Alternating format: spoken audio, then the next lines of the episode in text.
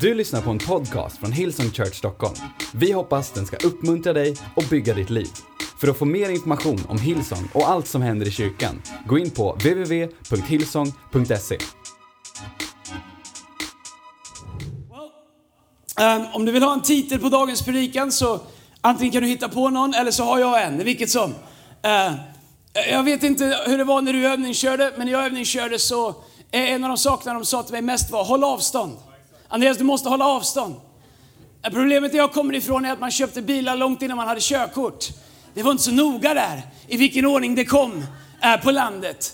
Och eh, jag hade krockat ett antal bilar innan jag fick körkort, så jag hade övat och um, Um, kan vara så att vi körde en hel del bil innan man ens fick börja övningsköra. Inget jag rekommenderar mina barn. De kommer själva få ta körkort någon gång när de är 35 och uh, safety first. Och, uh, men så när jag kom och skulle köra bil, eller på bilskolan, jag hade aldrig gått någon kurs där, jag hade övat själv och vi har kört rally i skogen och, och sladdat och grejat och haft oss. Och jag tänkte hur svårt kan det vara? Jag kan ju de flesta vägmärkena och tänkte jag, jag kan väl åka och ta det där provet då så jag får mitt körkort. Men jag tänkte jag får väl ta en körlektion innan jag ska köra upp. Nej, jag hade haft en Saab 900 Turbo, jag hade haft en Opel Manta. Come on somebody. Vem har haft en Opel Manta? Jag hade haft en Ford Granada, gamla modellen med svart vinyltak och grön metalliclack. Och fyrväxlaren, Åh vad skönt, jag saknar den bilen. Den var magisk. Tänk om man hade sparat några av de här gamla bilarna. Och jag hade haft några Volvos och alla de hade jag krockat. Okej, okay? så de fanns inte längre. Och så när jag kom och satte mig och körskolläraren där och skulle köra iväg så sa han inte inför, sa varsågod, du kan säga vi åker iväg. Jag kom in dit, jag vred ner sätet i botten som man gör. Alla som har strögat någon gång vet att det första man gör är att få ner sätet så långt det går och så långt bak det går så att man precis når pedalerna och så att du precis med raka armar når längst upp på ratten. Helst ska du se mellan liksom centrum på ratten och själva delen så att du ska sitta så lågt så du ser igenom där, okej? Okay? Du ska inte se huvudet, då sitter du alldeles för högt. Jag gick in där, satt mig där, vevade ner, det fanns ingen elektronik på den tiden. Vevade ner sätet, satte mig där. Det var varmt, jag drog ner rutan. Jag glömde mitt säkerhetsbälte. Jag hade inte varit så bra på att använda det innan heller. Och, och, och satt där liksom så här. La upp armen på rutan så här, så här. Gled iväg. Kände hur svårt kan det vara? En Volvo 440 var det. det var lite, jag tyckte den var lite töntig, den var röd men det var vad de hade. Vi körde ungefär 200 meter. Sen tvärnitade bilen. Bara, vad hände? Det visade att han hade egna pedaler. Det är helt sjukt. Vilket kontrollsamhälle. Så han tvärnitar, han trycker bromspedalen i botten. Sen kommer något som inte går att säga i en predikan. Det var svordomar, det var namn, det var något om arrogans, det var någonting om livsfarligt, det var någonting om att jag borde aldrig komma nära en bil, det var massa olika saker. Och sen så börjar han skälla på mig, hissa upp sätet, flytta fram, 10-2 var 10-2 var hon är halv, man ska hålla så här. Har du sett någon ströga som sitter så här? Det är de man tutar på innan man blir frälst, pekar finger åt som är i vägen, de håller så här. Inte när jag har lärt mig köra. Och sen så började vi åka, jag satt så här som någon som var ihoptryckt in i en konservburk och körde så här. Och så här tänker om jag aldrig har krockat innan så kommer jag göra det nu liksom. Hur ska man ens svänga när man sitter så här? Satt i fosterställning när jag körde. Blicken, pilen, filen. Det var, jag kommer aldrig ihåg vilken ordning det var. Man tutar, slänger ut armen och svänger. Det är väl inga problem. Come on somebody. Och så börjar han köra. Andreas, håll avstånd. Vadå håll avstånd? Vi ska köra om. Vi ska inte köra om. Sakta in och håll avstånd. Allt jag hörde på de där lektionerna var att jag skulle hålla avstånd. Sen kom jag till provet. Jag tänkte det där provet kan väl inte vara svårt, det får man åtminstone göra själv. Nej, det gick sådär. Det var, det var, det var lur, de, de hade gjort frågor för att luras där i. Det fanns inget om vilken växel slänger man in när man ska köra om så fort som möjligt. Hur länge kan man ligga i omkörningsfältet innan man måste gå in? Det fanns inga sådana frågor som jag hade övat på i realtid. Det var frågor om, alla, jag kommer inte ens ihåg dem, vad de var, men jag kuggade. Okej? Okay? Så jag tänkte jag får väl eh, läsa de där pärmarna lite grann, det var inte svårt på den tiden. Men i livet så är det ju enkelt för oss att leva en slags safety-tillvaro. Där allt handlar om att hålla avstånd.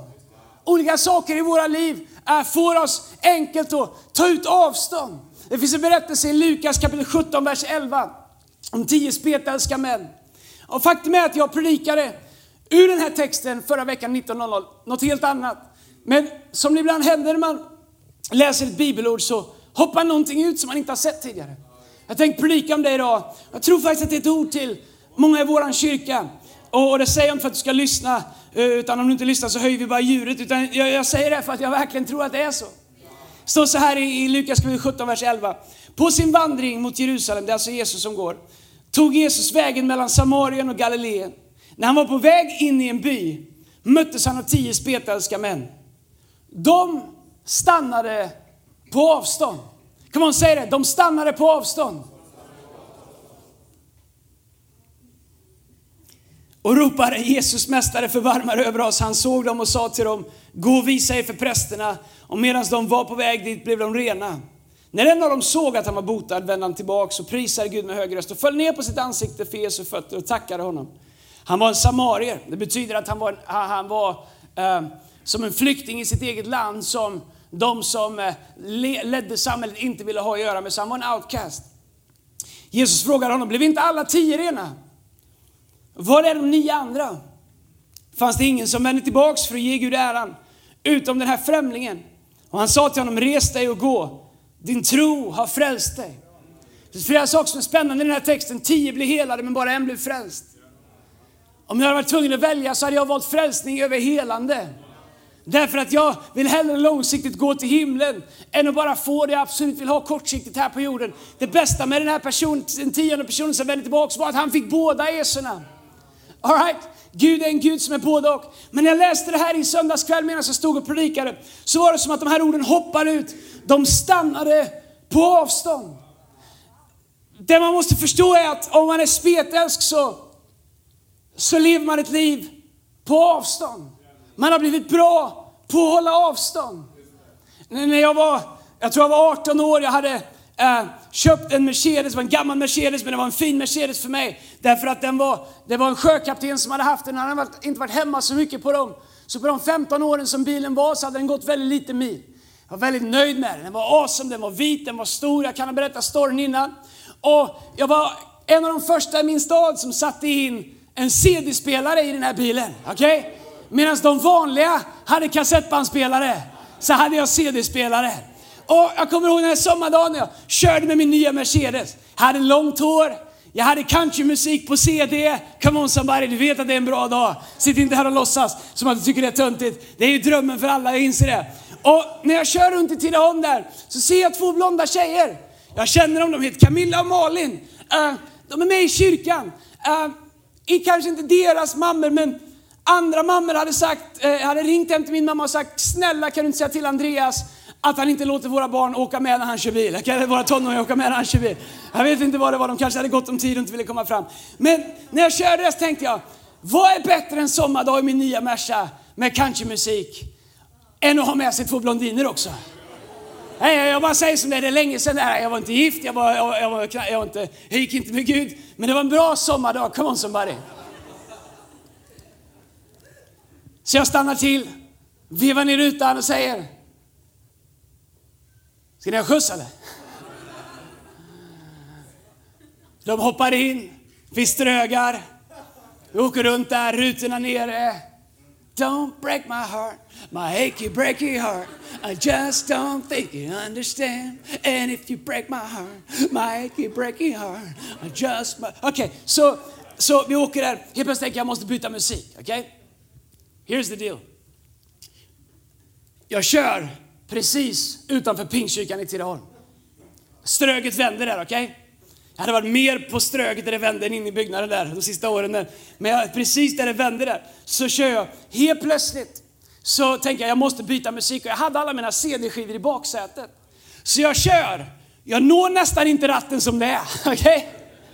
Och nu ska jag försöka medan jag når ratten, nå ända bak i den här oversized Mercan och få tag i CD-skivor i baken. Jag tänkte jag måste byta musik så de ser att det är CD-skivor och tror att det är någon vanlig kassettbandspelare som de vanliga har, för jag har ju CD-spelare. Right? Och jag är här bak och försöker få tag i en CD-skiva. När det sjuka händer att det kommer en tredje tjej. På min vänstra sida ser jag ögonvrån en sån pingla. När ni tänker, vad är han för människa? Jag är en vanlig 19-åring där allting funkar som det ska, okej? Okay? Så nu håller jag i ratten, jag försöker nå någonting längst i baksätet. Men jag ska samtidigt försöka göra någon slags snabb bedömning om det är värt att stanna på det som kommer förbi på trottoaren. Varpå det smäller och jag kör rätt in i en Passat från en man från Pingstkyrkan. När blondinerna de drog som en avlöning, de försvann, de var borta. Motorn har flyttat sig 20 centimeter närmare förarsätet. Och det läcker vatten ur kylaren och kylarbränsle och alla vätskor ryker. Och, och han är inte helt... Jag, jag tror inte att han var så... Det är möjligt att han inte var så imponerad av mig redan innan krocken och den här krocken hjälpte inte direkt till. Äh, därför att, vad var det jag glömde? Jag glömde hålla avstånd. Jag tänkte att jag behöver inte hålla avstånd, jag var upptagen med allt annat. Men en del av oss, vi är så upptagna i livet av att hålla avstånd. Så vi har tagit ut så mycket safety. Saker har hänt i vårt liv, så vi har köpt in i ett liv där vi tror att mitt liv är ett liv som ska hållas på avstånd. Och de här tio spetälska männen, när det står att de stannade på avstånd, så är det därför att samhället krävde av dem, på grund av deras sjukdom, på grund av deras situation, på grund av deras condition, så krävde samhället att de levde ett liv i exil. De fick se men aldrig komma nära. Så många människor har, har liksom köpt in ett liv där de, de kan se livet men det är som att de aldrig får delta i livet. En del av oss vi lever ett sånt liv utan att ens förstå det. En del av oss som, som kämpar med relationer, vi, vi försöker ha en relation men vi, vi stannar på avstånd. Vi, vi, vi går in i ett nytt jobb men vi, vi ger oss inte till det, vi stannar på avstånd. Vi tror att det är någonting med oss som gör det rimligt att vi inte kommer för nära, att vi håller lite avstånd. Kanske, man säger bränt barn skyr elden. Kanske har du varit med om saker och ting som gör att nu säger du, jag vill inte vara med om det här igen, så jag lever ett liv där jag tar ut avstånd.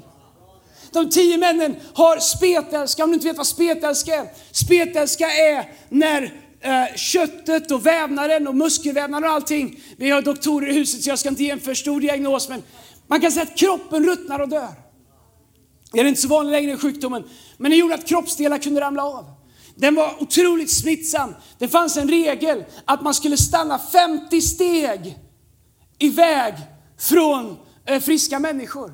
Och när man gick var man ofta tvungen att ringa i en klocka. Men man var definitivt tvungen att ropa oren om man såg andra människor. För att varna människor att jag är sjuk och jag smittar. Du vill inte ha mig i mitt liv. Håll avstånd. En del av oss, vi är så rädda att människor ska komma nära. Så vi, vi, vi gör saker, kanske till och med såra människor. Kanske till och med utåtagerande. Därför att vi vill inte riskera att de ska komma för nära. Så de här tio männen, de lever i, ett, i en outcast situation. De lever i liksom ett utanförskap där samhället har sagt, ni håller er på avstånd. Varenda söndag finns det människor som kommer in i vår kyrka och tror att på grund av mitt liv så måste jag hålla avstånd. Jag måste hålla lite avstånd i lovsången. Jag kan inte ge mig till det för mycket. Jag måste hålla lite avstånd. Jag, måste, jag kan inte komma för nära. Jag platsar inte. Allt är inte lika bra i mitt liv som det verkar vara hos de som är här uppe. Där kan jag säga något, jag känner alla de som är här uppe. Det är inte så bra där heller. Inklusive mig. Men det som djävulen helst vill göra det är att lura dig. Att du måste hålla avstånd. Att du inte kan komma nära. När vi tittar på det här så ser vi att de höll avstånd därför att de hade accepterat sin orenhet, som det som samhället kallade för orenhet. Men Jesus är annorlunda. När han ser dem så söker han kontakt. Därför att Jesus har aldrig någonsin värderat våran situation för att bestämma sig för om han vill ha en relation. Jesus han är helt ointresserad av vår situation. Hur bra eller hur dålig, vem som har orsakat den, om vi är offer eller är vårt eget fel. Han har aldrig brytt sig om vår situation därför att det enda han har fokuserat på är vår relation. Men, men, ibland till och med vi som kyrka, vi tittar först på situation för att bedöma om det är värt att bygga en relation. Men jag vill inte att vi är en sån kyrka. Jag vill att vi är en kyrka som, när andra tar ut avstånd, så är vi de som stänger avstånden. Därför att vi tittar inte på människors situation. Vi tittar på att Jesus tycker att de är värda att få en relation. Det första Adam och Eva gjorde efter att de åt efter frukten var att de tog avstånd. De tog ut avstånd, de tog inte avstånd från Gud, men de tog ut avstånd från Gud. De lämnade, de sprang och gömde sig, de kom på att de var nakna och de började skyla sig. För första gången i mänskligheten så kände en människa skam. Du måste förstå att vi människor, vi var inte skapade för att förstå skam. Vi var inte skapade för att förstå fruktan. Det fanns inte nedlagt i våra DNA. Det var någonting som kom in. Vi, vi lärde oss skam när vi tog ut avstånd. När, när Adam och Eva tog, av, tog ut, liksom, vi måste gömma oss från Gud, vi måste ta avstånd från Gud. För han är nog inte nöjd med oss. Vi har gjort fel, vi kan nog inte vara så nära. Vi måste hålla oss borta, en del av oss, när det går saker går sönder under veckan, när vi gör fel, när vi, när vi begår kanske till och med synd, så är, så är det som att vi lär oss skam. Vi lär oss, nu måste jag hålla avstånd. Jag kanske inte ens kan komma på söndag. Jag kanske inte ens kan komma till min connect-grupp. Jag kan inte sitta så långt fram längre. Jag kan inte lovsjunga på samma sätt längre. Vi gör som Adam och Eva, vi lär oss skam och så börjar vi istället för att dra oss nära Gud som Bibeln säger att vi ska göra för att han bara är kärlek, så börjar vi jobba med att skyla det som vi inte vill att andra ska se. Och en av de mest effektiva sakerna är att vi tar ut avstånd. Något av det mest tragiska att se. Det är människor som en gång har varit involverade, en gång har varit brinnande, en gång har varit liksom levt för någonting större än sig själv. Där någonting händer i sitt liv, kanske är det bara att det blir vardag, det blir familjärt, eller att man begår något fel, eller whatever, någon gör något fel mot dem oavsett orsak. Så ser man bara vecka för vecka, månad för månad. Hur de bara tar ut lite mer avstånd, lite mer avstånd, lite mer avstånd. Och man vet inte varför. Men till slut så hamnar man i en situation där man faktiskt måste börja förklara varför man har hållit ut avstånd. Och vi gör det på samma sätt som Adam gjorde. Det var hennes fel. Come on, Adam var den första som skyllde på sin fru. Ingen tar ut avstånd och skyller på sig själv.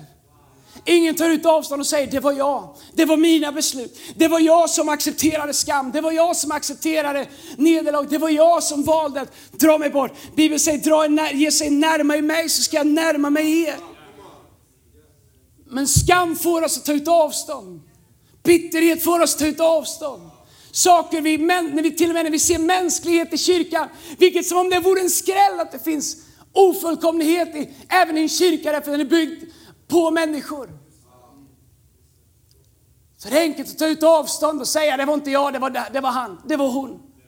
Men du förstår, det finns någonting när vi ser på den här mannen som, som bara sa, vet du vad, jag måste komma tillbaks till Gud.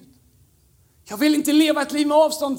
Nio män fick det de behövde, fortsatte att leva i avstånd från Jesus. Och ingenstans står att de fick sin frälsning. Men en man fick sitt mirakel. Och han valde att använda sitt mirakel till att stänga avståndet till Jesus. Här är någonting som jag har tänkt på.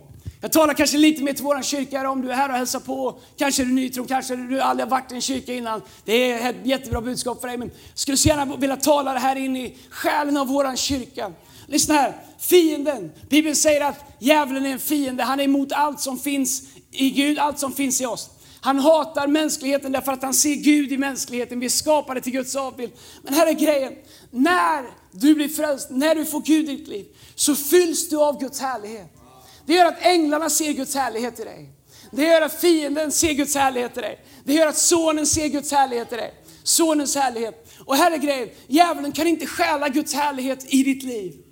Så han kommer försöka få dig att fylla dig med skam, med bitterhet, med oförlåtelse, med varje ursäkt han kan få dig att köpa. Så att du drar dig undan och börjar hålla avstånd från Gud. Därför att vi är skapade för att leva tillsammans med Gud i hans härlighet, i gemenskap med honom. Och djävulen vet att större är han som bor i oss än allt som han kan skicka emot oss.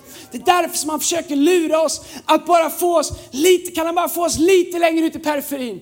Kan vi bara dra oss undan från team lite grann? Kan vi dra oss undan från Connect Group lite grann? Kan vi dra oss undan från vårt givande lite grann? Vi behöver inte sluta. Bara tänk, behöver du inte ha tiondet själv den här månaden? Skulle du inte bara behöva vara ledig tre månader? Eh, tycker du verkligen om din teamledare? Min vän, det finns ingen här som tjänar en ledare. Vi tjänar Gud. Och om din ledare inte är allt vad du önskar, be för den i Jesu namn. Men det smärtar så oerhört när man ser människor bara ta ett litet steg. Och här är grejen, Gud kommer alltid fylla funktionen. Därför att han bygger sitt hus. Men det finns alltid en så stor saknad efter personen som väljer att börja ställa sig lite vid sidan. Jag har aldrig sett någon gå från att vara kopplad till ett kas och planterad till att bara gå och ställa sig långt bort liksom och säga hm, nu ska vi se, nu kan de se hur det är när jag bollar, bla bla bla. Nej, det sker alltid lite grann, lite grann lite grann. Och för varje steg måste man motivera, varje steg måste man sälja till sitt eget hjärta. Och man gör till sin sanning och till slut så, så lever vi ett liv där vi säger, jag är bara här på grund av det. Men vi måste hantera det faktum att Jesus kom hit till jorden så att det, för att skapa en ny och levande väg för alla människor. Bibeln säger att den rättfärdige ska leva i tro, men om man drar sig undan, Hebreerbrevet eh, 10, om man drar sig undan så har min själ ingen glädje i det längre. Vi har alltid ett val av att inte ta ut avstånd. Bästa djävulen kan göra, och jag ska inte predika mer om honom, vi predikar mer men det bästa han kan göra, det är att försöka bara luckra upp oss. Jag vet inte hur din gräsmatta är, min är, det var, för ett tag sedan var den brun, nu är den bara död. Jag vet inte. Det enda som lever i min gräsmatta är tistlar. Jag har haft en väckelse av tistlar. There is more tistlar i min trädgård än vad jag någonsin har sett någonstans. Alltså. Och nu när marken är så hård, när man ska dra upp dem så blir det liksom, det blir en krater. Och, och när man drar så är jag förvånad över att liksom, hur torrt det än är och hur liksom lite liv det än är, så klarar ogräset av att växa.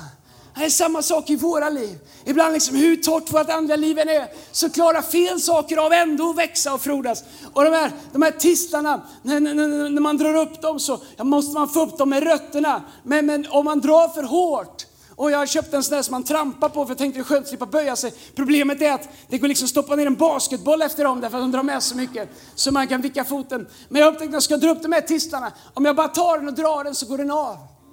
Och på bara någon vecka så har jag en ny tistel där. Men om jag tar den och sakta börjar rucka i den lite grann, börjar lösgöra den, lite i taget, lite i taget. Till slut kan jag dra upp den med rötterna och allt är borta. Du förstår fienden, han, är inte så dum så han tror att han bara kan komma och säga Jesus finns inte, alla kristna är dumma i huvudet. Boom! Han vet. Du kanske skulle gunga till men det skulle snart bara växa igen. It's too obvious. Så han kommer börja gunga lite grann. Hörde du verkligen vad hon sa? Gillar du verkligen den där gästpredikanten? Är det inte lite mycket nåd i kyrkan just nu? Och vi kan ta lite mer dom när vi pratar med dig sen om du vill. Men börja gunga lite, börja liksom luckra i det lite grann. Till slut utan att vi märker det så har vi förlorat vårt fotfäste i våra rötter utan att någonting ens gick sönder. Så det ser ut som att vi är hela. Men våra rötter har tappat den plats där de får sin näring. Psalm 92, vers 13 står det, den som är planterad i Guds hus kommer alltid att blomstra. Min vän, här är grejen. Djävulen har inga problem med att du besöker kyrkan så länge du inte är planterad. Därför att då vet han att Guds löften kommer börja producera i ditt liv. Därför att Bibeln säger att Guds ord alltid kommer göra vad utsänd från. Så han har inga problem med att du kommer till kyrkan. Han har inga problem med att du är med i kristen Facebookgrupp. Han har inga problem med att du lyssnar på lovsång. Så länge du inte bestämmer dig för att låta rötter gå ner. Därför att det är en sån game changer när du börjar ge dig till någonting så att dina rötter kan börja, därför att då kan Gud börja producera i ditt liv det som han har lovat. Så come on! Min utmaning till dig är, låt inte någonting lura dig att ta ut avstånd i Jesu namn. Vad är det som gör att vi tror att vi måste hålla avstånd? Jag skriver ner några saker. Jag har bara 16 punkter så vi måste skynda oss. Vad är det som gör att vi tror att vi måste hålla avstånd? Nummer ett, vi vill inte exponera vår otillräcklighet för varandra. Men jag hatar det. Det sista jag vill är att vara med i en kyrka där man känner att jag måste fixa mig för att kunna komma. Men vår kyrka, vi är en kyrka, vi älskar dig på din bästa dag, vi älskar dig ännu mer på din sämsta dag. Jag vägrar att bygga ett kristet chartersammanhang där man kommer och alla är liksom happy clappy, alla ser ut som det är happy hour på fredag kväll på en charterresa. Och om man inte är i den sinnesstämningen så går det inte att vara med. Jag vet på Facebook att det ser ut som vi har glada människor i kyrkan och det har vi. Men vet du vad? Det betyder inte att det inte är en plats för de jobbiga dagarna också. Men när, ibland när vi tror liksom att jag, jag vill inte exponera min otillräcklighet och tänker, jag kan inte Bibeln lika mycket. Jag, jag är inte lika exalterad som de som sitter på första raden. Jag är inte det, jag är inte det, jag är ny i tron. Jag faller, jag blir arg och svär. Jag har inte slutat röka än. Jag har inte liksom, eh, jag fattar inte allt, jag vet inte ens som jag tror på. Och du brottas med din egen otillräcklighet, I don't know. Du känner, jag har inte sånt där fint äktenskap som de kristna har. De har inte heller så fina äktenskap. De är bara bättre på att visa upp rätt sak på rätt plats. Men du känner, min otillräcklighet gör att jag som någon spetälska måste hålla avstånd. För om jag kommer för nära så kanske de ser hur det verkligen är. Här är två saker som du behöver veta. Nummer ett, det syns ändå. Nummer två, we don't care. Därför att Bibeln säger att alla är frälsta av nåd. Det innebär, att spelar ingen roll. Alla är beroende av samma nåd. Och om du inte tror att du är beroende av Guds nåd lika mycket idag efter 20 år som kristen, som du var när ditt liv var ett mess, så lurar du dig själv. Jag är beroende av samma nåd som du är. Vi kommer här, det enda vi har, det är det faktum att det fanns en oändlig nåd som Gud gav oss. Som har gjort oss till det vi aldrig kunde göra oss själva. Det är det enda vi har. Allt annat är mänsklighet. Och det, den mänskligheten har olika säsonger. Så låt inte din ovilja att låta din otillräcklighet synas göra att du tar ut avstånd. En annan sak som gör att vi håller avstånd är att vi tror att Jesus inte vill se våra fel. Vi tror inte att vi kan komma till kyrkan, att, vi tror att vi är fake inför Jesus. Jag har hört människor säga, jag kan inte komma till kyrkan, det känns fake. Det känns liksom, jag vill inte komma och fejka det. Så vi tar ut avstånd för vi tror att Jesus vill bara ha oss när vi, när vi har liksom sakerna på rätt plats. Men vilken lögn det är från helvetet. Vilken lögn det är att det här är ett hus för när vi har fått saker och ting. Att det är då som Jesus tycker vi kan komma. Och Jesus han visste om det innan du fanns. Jesus han valde att älska dig innan du ens brydde dig om honom. Så han, Bibeln säger att, att han gav oss sin kärlek innan vi ens, innan vi ens gav, innan vi gav honom våran. Som Jesus älskar dig innan du ens försökte leva för honom, tror att han kommer älska dig mindre när du försöker, även om du ibland inte lyckas. Aldrig. Alla är Guds barn. Ah, hela världen, alla Guds barn. En del av dem är räddade, en del av dem är fortfarande förlorade. Gud älskar alla lika mycket. Du måste förstå det. Vi lever i ett prestationssamhälle där vi hittar vårt värde i vad vi gör. Men du förstår, Gud är inte sån. Och vi måste få in det i våra tjocka skallar att vi kan inte sätta vårt mänskliga värderingspaket på Guds kärlek och säga, han är bara glad när jag är bra ifrån mig. Det är inte sant. Han älskar dig alltid. Ta inte ut avstånd för att du tror att Jesus inte vill se dina fel. Äh, en tredje sak som gör att vi tar ut avstånd är vi, vi tror att vi kanske skämmer ut de andra. Jag kan inte komma till kyrkan, jag skämmer ut kyrkan. Jag kan inte komma tillbaka till min connect jag skämmer ut connect-gruppen. Skam. Vi gömmer oss. Vi kamouflerar oss. Men skam är alltid djävulens nummer ett vapen. Skam, fördömelse, du är inte värd. De vill inte se det där. Ingen vill veta av det där. Det går som en skiva som är på repeat i våra huvuden ibland. Men vet du vad? Om du bara bestämmer dig för att all skam är fel. Det vill säga, nu finns ingen fördömelse, säger Paulus det finns ingen fördömelse för den som är i Kristus. Den som är i Kristus är en ny skapelse. Det betyder att även när du gör fel, även när du faller, så kan du falla på Kristus. Du behöver inte falla på skam. Vi väljer när vi faller om vi faller på klippan eller om vi faller på skammen. Dra dig inte undan. Bara för att du tror att du skämmer ut. Det fjärde som gör att vi, att vi tror att vi måste hålla avstånd. Det här är kanske en av de största ibland. Vi är rädda för att Gud skulle utmana oss och leva ut den kallelse och dröm som vårt hjärta innerst inne längtar efter. Jag tror att vi allihopa i, i säsonger, vi tar lite avstånd. För vi är rädda på, på vilket sätt det skulle påverka vårt liv om vi verkligen gjorde det vi innerst inne längtar efter. Jag är övertygad att det finns människor som vår kyrka behöver, som inte fullt ut har gått med i team därför att du är rädd att det skulle svälja. Du är rädd att Gud skulle börja liksom vilja använda Du är rädd att liksom, så du håller lite avstånd, du håller lite avstånd. Men vem, tänk om det är så att det du är satt här på jorden bara kan visa sig om du slutar hålla avstånd. Come on, vad skulle hända om vi bara litade på Gud och säger Gud jag ger allt jag har till dig. Gud jag vet inte hur det kommer påverka min vardag. Jag säger inte hur du ska gå och säga upp dig, jag säger inte hur du ska sälja din lägenhet. Jag säger bara, tänk om du skulle bara våga ta ett kliv in i det här som Gud har kallat oss till att bygga. Så count me in, jag är med, jag är tillgänglig. Gud får använda mig som han vill. Men jag tror att en del av oss, vi tar ut avstånd för vi är rädda för att Gud skulle börja göra anspråk på vårt liv. Kanske på våra ägodelar, kanske på våra åsikter, kanske på vår ekonomi. Vi, vi, vi, liksom, vi vågar inte riktigt. Är det okej okay med Ali? Vi vågar ibland inte riktigt göra det vi egentligen längtar efter. För vi vill ha koll. Vi vill hålla i det själva. Men jag kan säga för mitt eget liv. Om jag hade byggt mitt liv med all, alla de gåvor som Gud har gett mig Jämfört med det sätt som Gud har byggt mitt liv. När jag valde att säga Gud, gör vad du har tänkt med mitt liv. Alltså, det är, det är inte nära varandra.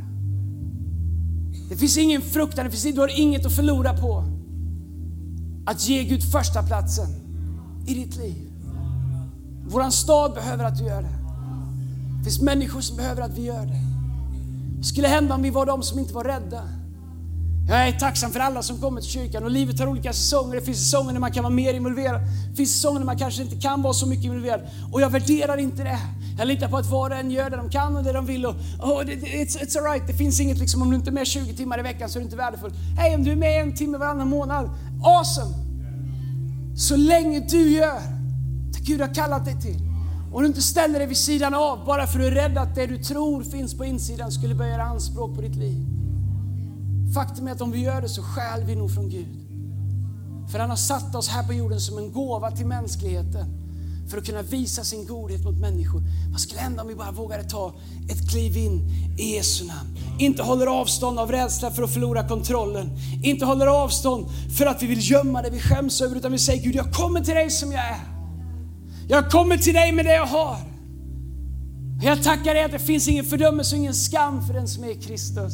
Alltså kan jag vara här på min bästa dag. Alltså kan jag vara inför dig på min sämsta dag. Grejen är att Jesus kom för att stänga de avstånd som vi tar ut. Det står i, i Romarbrevet 5 och 8, ett av mina favoritbibelställen. Men Gud bevisar sin kärlek till oss genom att Kristus dog medans vi ännu var syndare. Jesus säger, låt mig bevisa att jag älskar er. Jag, jag, han säger, jag begär inte att ni ska ta första steget. Låt mig bevisa att jag älskar. Låt mig ge mitt liv innan ni ens säger ja. Innan ni ens liksom säger någonting, innan ni börjar liksom ge upp era avstånd. Låt mig bara först ge mitt liv. Låt mig bevisa min kärlek. Låt mig bevisa att du inte behöver hålla avstånd. Låt mig bevisa att du inte behöver vara på utsidan. Låt mig bevisa att dina, din synd inte diskvalificerar dig. Låt mig bevisa att dina fel inte diskvalificerar Låt mig bevisa att dina problem, att whatever, att dina minnen, att din bakgrund. Låt mig bevisa att det inte finns något som diskvalificerar dig. Medan vi ännu var syndare bevisar Kristus sin kärlek genom att ge sitt liv till oss. Och så många människor i Bibeln, där han om och om igen stänger avståndet mellan sig och människor. Han stänger avståndet mellan sig, sig och Sackeus. Han säger Sackeus kom ner. Sackeus kom nära. När han går till kvinnan vid brunnen och säger fem män har du haft den, du har nu inte din man.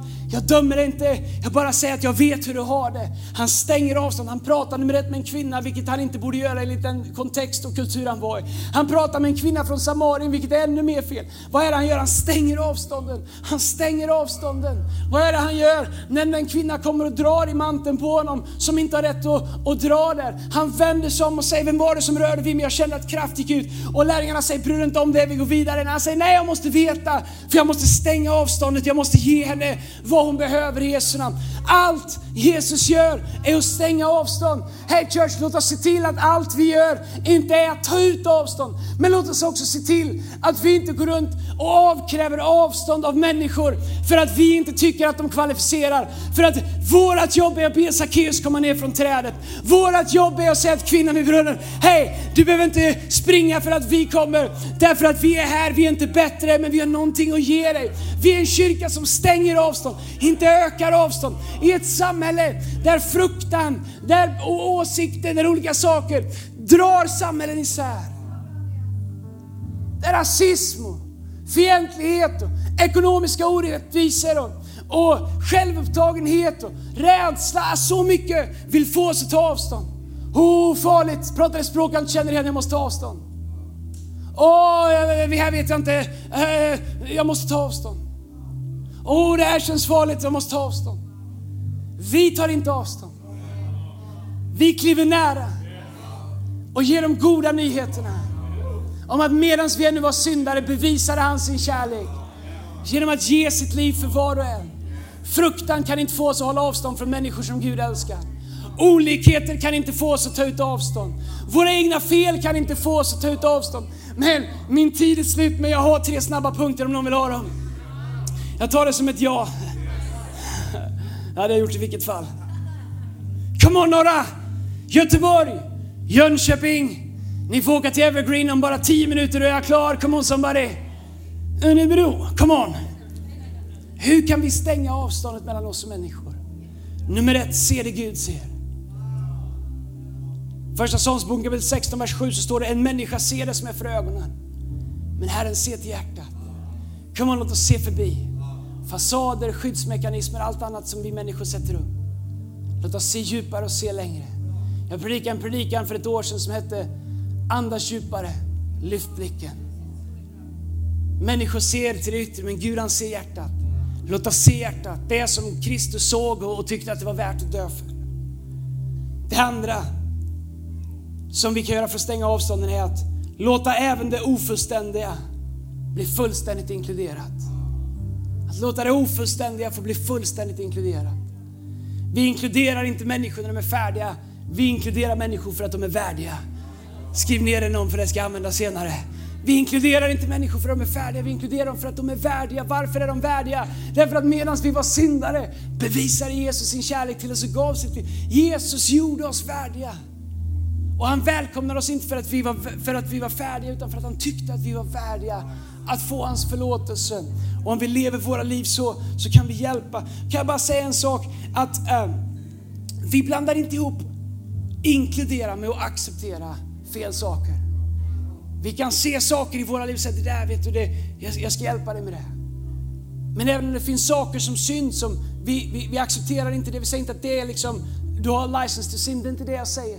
Men fel betyder inte att det inte går att inkludera i gemenskap. Och vi måste förstå skillnaden i Jesu namn. Därför att jag känner mig, jag ska ärlig, om inte vi har skit på händerna så lever vi inte evangelium. Det var det de anklagade Jesus för. De sa Jesus du har för mycket skit på händerna. Jesus du har för mycket, du har för mycket mänsklighet, du har för mycket värden, du har för mycket människors synd, du har för mycket, du umgås med fel människor, du sitter vid fel bord, du pratar med fel människor. Min vän, om inte det finns det på våra händer så är inte evangeliet verksam i oss. För om evangeliet är verksam i oss så kommer det alltid dra oss till de behövande. Det tredje och sista, hur vi kan stänga avstånd, det är att lita så mycket på Gud att vi vågar överlämna varje del av våra liv till honom. Varje del.